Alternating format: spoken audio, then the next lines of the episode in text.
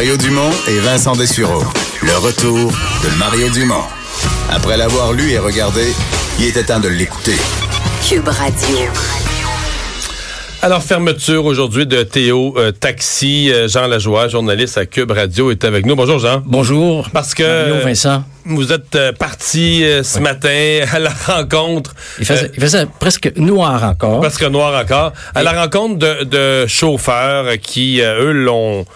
Certains l'ont appris par courriel, euh, mais ceux qui rentraient vraiment tôt l'ont carrément appris en se butant le nez sur la porte. Exactement. Avec tout le millage que j'ai franchi aujourd'hui à Montréal, j'aurais pu devenir un chauffeur Théo. Ben, Ah J'étais qualifié. C'est dommage. C'est dommage. C'est fini. Euh, plus sérieusement, donc, euh, c'était pas facile aujourd'hui, Mario, parce que les ex-chauffeurs, et hommes et femmes, étaient franchement déçus, franchement frustrés. Euh, on utilise souvent Facebook pour retrouver des personnes. Alors moi, j'ai retrouvé une dame, Morgane Conessa, euh, qui était euh, qui est sur Facebook évidemment, euh, qui souriait à belle dame, enfin euh, dans sa Théo il y a pas longtemps. Euh, on a réussi à la rejoindre, mais aujourd'hui c'est fini là. Elle ne nous a pas accordé d'entrevue. Elle nous dit que ses projets sont compromis. Elle n'a plus d'emploi et elle est très amère.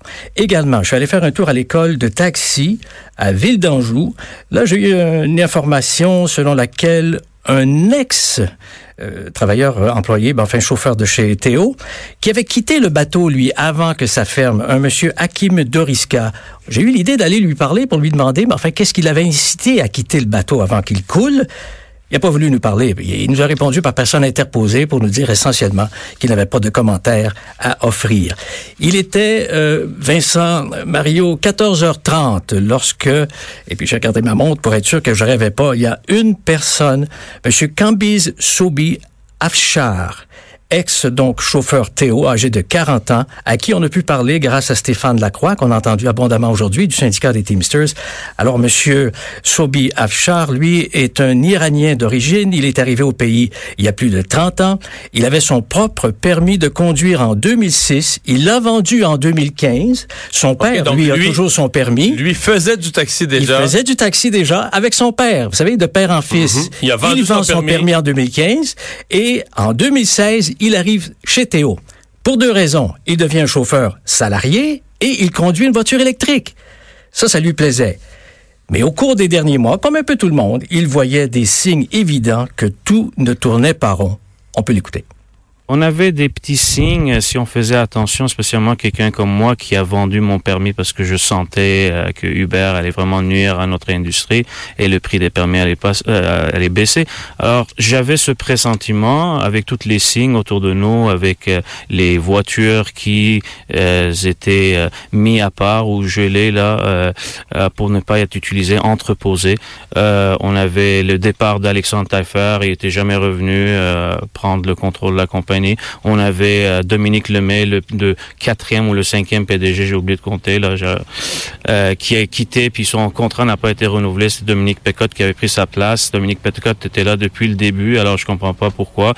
Autre signe, Mario Vincent, que tout ne tournait pas rond, selon M. Cambis, les chauffeurs devaient recevoir une prime au travail dans la deuxième semaine du mois de janvier, donc la semaine dernière. Or, ce paiement avait été reporté au mois de février. Alors là, c'était clair, M. Cambis se doutait que ça allait mal finir et que ça sentait la faillite. On l'écoute de nouveau. On sent que l'employeur était un peu malhonnête. Puis euh, on a comme euh, c'est une euh, un coup louche là. Euh, maintenant on se ramasse tous euh, sans même euh, avec un relevé d'emploi pour aller se présenter au bureau du chômage. Et c'est malheureux de mettre 450 euh, chauffeurs à peu près ou 500 chauffeurs sur le chômage. Mais bon on, on va espérer que les Teamsters du fait qu'on s'est syndiqué ils vont continuer à nous aider nous supporter nous appuyer. Puis on pourra probablement être capable d'aller peut-être euh, euh, trouver de l'aide de la part du gouvernement avec l'assistance emploi pour quelques mois jusqu'à temps qu'on puisse se remettre sur nos pas.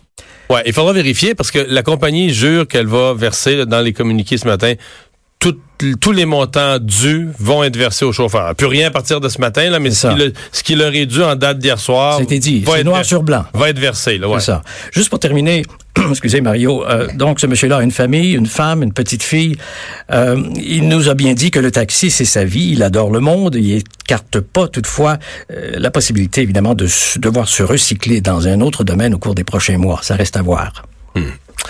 Ben, merci Jean pour ce tour d'horizon. on va s'arrêter au retour. On va parler à Lise Ravary. On va lui parler de cette commémoration aujourd'hui de la mosquée de Québec, de l'attentat à la mosquée de Québec.